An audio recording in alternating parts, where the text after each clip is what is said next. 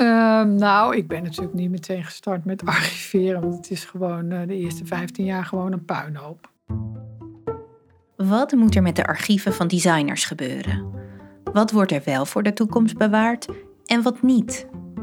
In deze podcast gaat Anne-Martine van Kesteren, conservator design bij Museum Boymans van Beuningen, in gesprek met ontwerpers en erven over wat het inhoudt om een ontwerparchief aan te leggen, bij te houden en de pijn die het doet wanneer een verzameling verloren gaat als niemand zich erover ontfermt. Pas als er vragen komen van musea om het te tonen, wordt het... Word je uh, bewust ervan opeens? Ja. ja, bewust, maar je moet, ook, je moet jezelf dan ook organiseren en structureren. Uh, dus uh, er ontstaat administratie rondom werk. professionele administratie. En natuurlijk mijn studio groeit ook. Er wordt ook professioneler. Dus je hebt ook mensen in dienst die dat gaan bijhouden. Ja. Want het scheelt natuurlijk gewoon heel veel tijd als je weet van uh, waar staat iets en in welke conditie is het en komt het weer terug en voor verzekeringen. Dus ja, het, het heeft ook wel echt te maken met als je langer bezig bent, dan komt er meer noodzaak. Maar ik, ik kan er ook heel ongelukkig van, van worden. Hella Jongerius is een van de meest bekende en meest toonaangevende ontwerpers van Nederland. Ze kreeg internationale bekendheid door haar betrokkenheid bij onder andere droogdesign.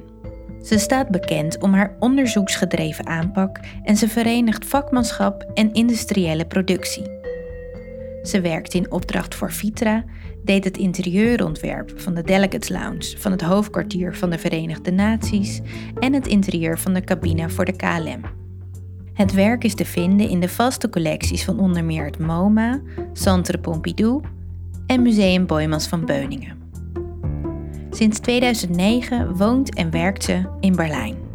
Ik heb een heel groot archief, want het is 30 jaar body of work. Uh, dus ik heb een heel groot archief. En um, ja, dat, uh, en het is uh, recent heb ik er een soort overzicht over gekregen, omdat ik inmiddels ook een gebouw in Nederland, in de bossen bij Arnhem heb.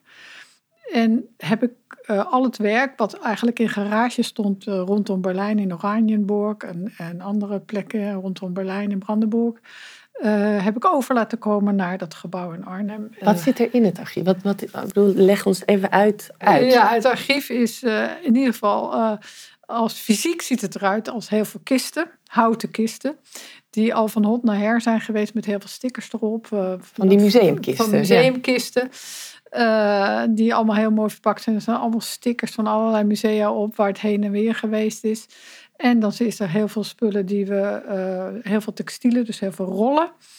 Uh, er zijn machines die groot zijn, die we niet ingepakt hebben. Weefmachines die we zelf gebouwd hebben. Maar ook heel veel looms die we gekocht hebben en uh, even, die we even niet nodig hebben. Of shadow machines of andere grote machines. Dus die staan op de planken. Dan is er uh, heel veel in de kisten die rond naar musea gaan, zijn er heel veel vroegwerk. Dus de keramiek, wat dan heel goed verpakt moet worden. Er staan 300 vazen die in, uh, in, in dozen zitten. Um, en er is een heel groot textielarchief van alle samples. En dat hebben we gedigitaliseerd. Dat zit in museum. Het is onder museumcondities uh, geconserveerd. Dus dat zit in, uh, in zuurvrije dozen. Dat zijn 100, 160 dozen van eigenlijk alle projecten die ik gedaan heb. KLM, IKEA, uh, Vitra, uh, Harem, Quadrat, zeg maar alle projecten, alle klanten. Uh, die, ik heb altijd wel iets met textiel gedaan voor al die klanten. zit allemaal in die dozen, alle samples, dus alle research. Er zitten allemaal kleine geknipte stukjes in. En um, kleine probeersels. Eh, ja, dat is een heel levend archief. En dat heb ik eh, recent weer, ook weer eens een keer helemaal bekeken. Er staan allemaal stickers op. Het is een soort systeem. Indrukwekkend. Een heel ingewikkeld systeem met... Er zitten weer een blauwe sticker en een oranje sticker. En er staan weer codes op. En nou ja, er is een lijst bij. En uh, omdat het allemaal zo met elkaar verweven is, zitten die coderingen die refereren aan allerlei projecten. Want dan uh, gaat het verschillende rol gehad. Ja, iets gaat dan weer door als een ander project, maar dan moet die sticker dus daar ook weer op. En het is eigenlijk één groot weefwerk, dat uh, archief. Niet alleen dat, uh, dat uh, textielarchief met die kleine samples, maar eigenlijk het hele archief is ja, een levend organisme, ook al zit het dicht in kisten. Heel even voor ons begrip, hoe Ja. groot, want het gebouw in Arnhem is het, een, het begint mijn, in mijn beleving enorm te worden. Ja, hoe groot is dat? Nou, het is 600 vierkante meter. Dus, maar er staan, eh, ja, ik denk dat er twee grote lokalen helemaal vol staan. Zo groot als schoollokalen. En dan één lokaal nog helemaal vol met dozen. Met, ja, Veel, het veel. is veel te En veel. heb maar- ik nog een vraag. Heb je dan ook eh, papierarchief erbij? Want je praat over eh, collectie, Mhm. over samples. Maar heb je ook nog eh, onderzoeken, papierwerk? er, is wel wat, ja, er is wel wat aan tekeningen en zo. Maar alles wat in de computer zit, alle foto's en alles wat in de computer zit, ja, dat, dat, dat, dat zit in. Dat, Digitaal archief. Dat is een archief, dat is een digitaal archief wat we hebben, ja. Eh, ik, ik kan er ook heel ongelukkig van, van worden, van al die, eh, al die spullen. structuur. Ja, van al die spullen om me heen ook. Van, oh, wat, wat moet je met al dat werk? En Bewaar je alles of gooi je ook regelmatig heel veel ik, dingen weg? ik gooi best wel ve- veel dingen. In het begin niet, maar eh, de laatste tijd eh, ge- gooi ik toch echt ook wel veel weg. Waarvan ik denk, ja, als het project is afgelopen, heb je een heleboel ruis en rommel en, dingetjes en, en proefjes. En eh, dat verdwijnt dan eerst in een paar dozen die dan in het atelier nog rond staan te rommelen. En dan op een gegeven moment krijg je het volgende project zo. En dan denk ik van, oh, nou, nou moet ik toch even opruimen. En dat kan ik alleen. Zeg maar, niemand kan dat. Eh, niemand kan kijken van wat heeft potentie en wat is eigenlijk gewoon onzin. Of, eh, dus dat doe ik dan. En dan rommel ik een beetje in zo'n bak. En denk ik, nou ja, dit, nou, dit is nog wel interessant. Goh, goh, nou, is dat nou voor een gek ding, weet je wel. Ook, ook de modellen die heel mooi gemaakt zijn. Kijk ik ook altijd wel naar. Of dat het, of dat het heel precies... Of, eh, ja, dat er een bepaalde communicatieve schoonheid in zit, of esthetiek. Dus eh, ja, dan leg ik dat allemaal opzij en dat zit dan in, een- in een mooie krat. En dat komt dan in het archief. Het archief wordt niet alleen over heel de wereld vervoerd, maar ook met regelmaat geopend door Jongerius. Of ik gebruik het weer opnieuw, of ik denk van ja, ik wil het toch weer eens even bekijken. Eh, eh, hoe, dat in elkaar zit, wel, welk materiaal had ik toen gebruikt, wat waren nou eigenlijk die maten, of hoe zat dat, eh, hoe zat dat materiaal, ja, hoe zag dat materiaal eruit. Dus er zit weinig stof op dat archief, wat ik heel plezierig vind. En wat ook de kracht, wat het ook mij leert over de kracht van een archief. Als ik naar mijn werk kijk, naar mijn oeuvre kijk, ik, alles is met elkaar verbonden. Ik kan precies uit, ik weet precies waar, welk idee waar vandaan komt en hoe ik erop voortgebouwd heb. En eh, er zijn natuurlijk losse eitjes of heel veel ruis, wat, wat niks is, wat ongebakken broodjes altijd blijven. Maar een heel groot deel zijn eh, half afgebakken broodjes of broodjes die ik weer uit de oven haal en die ik doorbak. Dus eh, het, het, het, het is echt een levend deeg, eh, dat archief. Eh, en ja, dat vind ik ook de kwaliteit ervan, dat ik er mee leef. En niet alleen met mijn eigen archief, maar ook met de archieven van musea of de archieven van een bedrijf.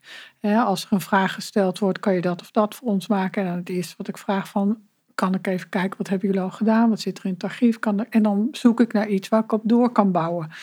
Uh, dus uh, ja, wat dat betreft denk ik dat een archief de roots zijn uh, waar ideeën op doorgestapeld worden. En bij die projecten ga je dan ook echt in het archief zoeken ja, ja, ja. er doorheen. Ik heb zoveel museumarchieven ja. gezien. En nog word ik, en ik heb voor Cooper Hewitt toen in New York dat archief over samplers gemaakt. Uh, ik heb zoveel museumarchieven gezien. Uh, en het is eigenlijk altijd hetzelfde. Uh, je moet je focussen op iets, hè, op een vraag, want uh, je kan er rondlopen en er komt. Verdwaald. Er is echt niet zomaar dat er ineens een vaas naar je hoofd springt en zegt: uh, ma maak mij eens even weer helemaal overnieuw. Dus je moet wel met een vraag rondlopen, anders gebeurt er niks. En dan is het gewoon één grote blur. Dus je moet met je eigen vragen rondlopen of met je, op je, of met je obsessie. En dan kan je verbanden maken in het archief en met je eigen, ja, met je eigen visie over een bepaald onderwerp. En um, hoe, uh, wat ga je doen met je archief als jij stopt met je studio?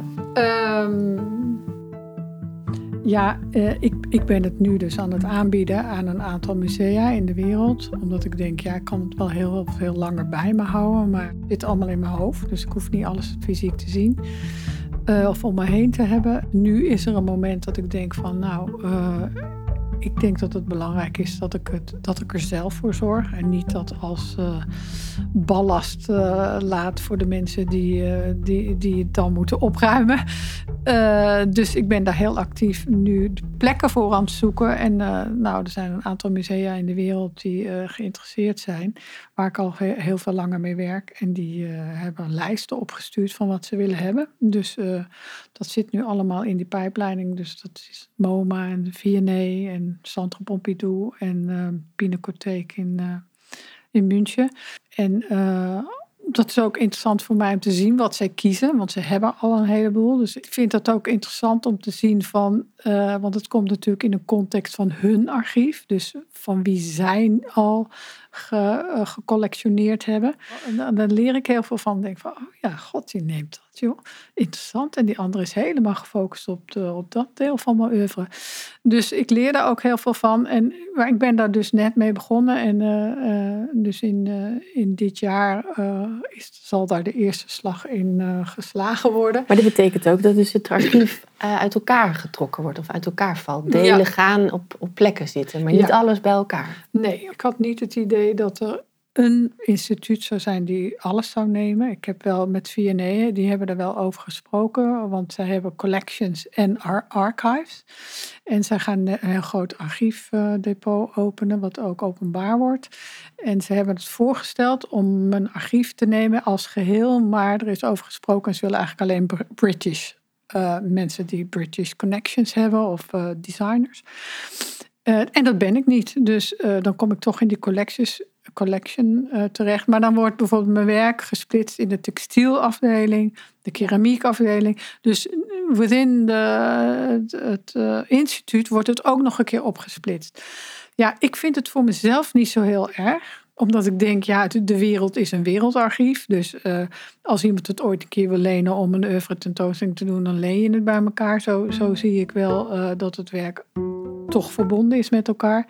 Ik heb die vier musea uitgezocht omdat ze al een body of work hebben. Dus als ze er nog tien bij kiezen, dan kan je een kleine indruk krijgen van waar mijn werk over gaat.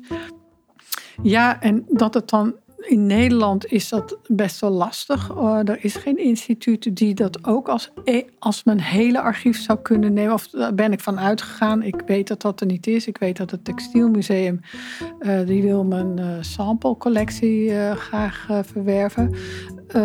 En dat past het ook heel erg bij. Maar ik denk dat ja, mijn oeuvre en mijn werk is ook altijd internationaal geweest. Dus het past ook dat het naar buitenlandse musea gaat. Maar het is wel jammer dat er niet een instituut in Nederland is die een grotere uh, groep van het werk zou kunnen. Ja, die, die, net zoals het VNE een opgave heeft om die archieven bij elkaar ja, te houden. Om dus... het, als, het, als author. Ja. ja.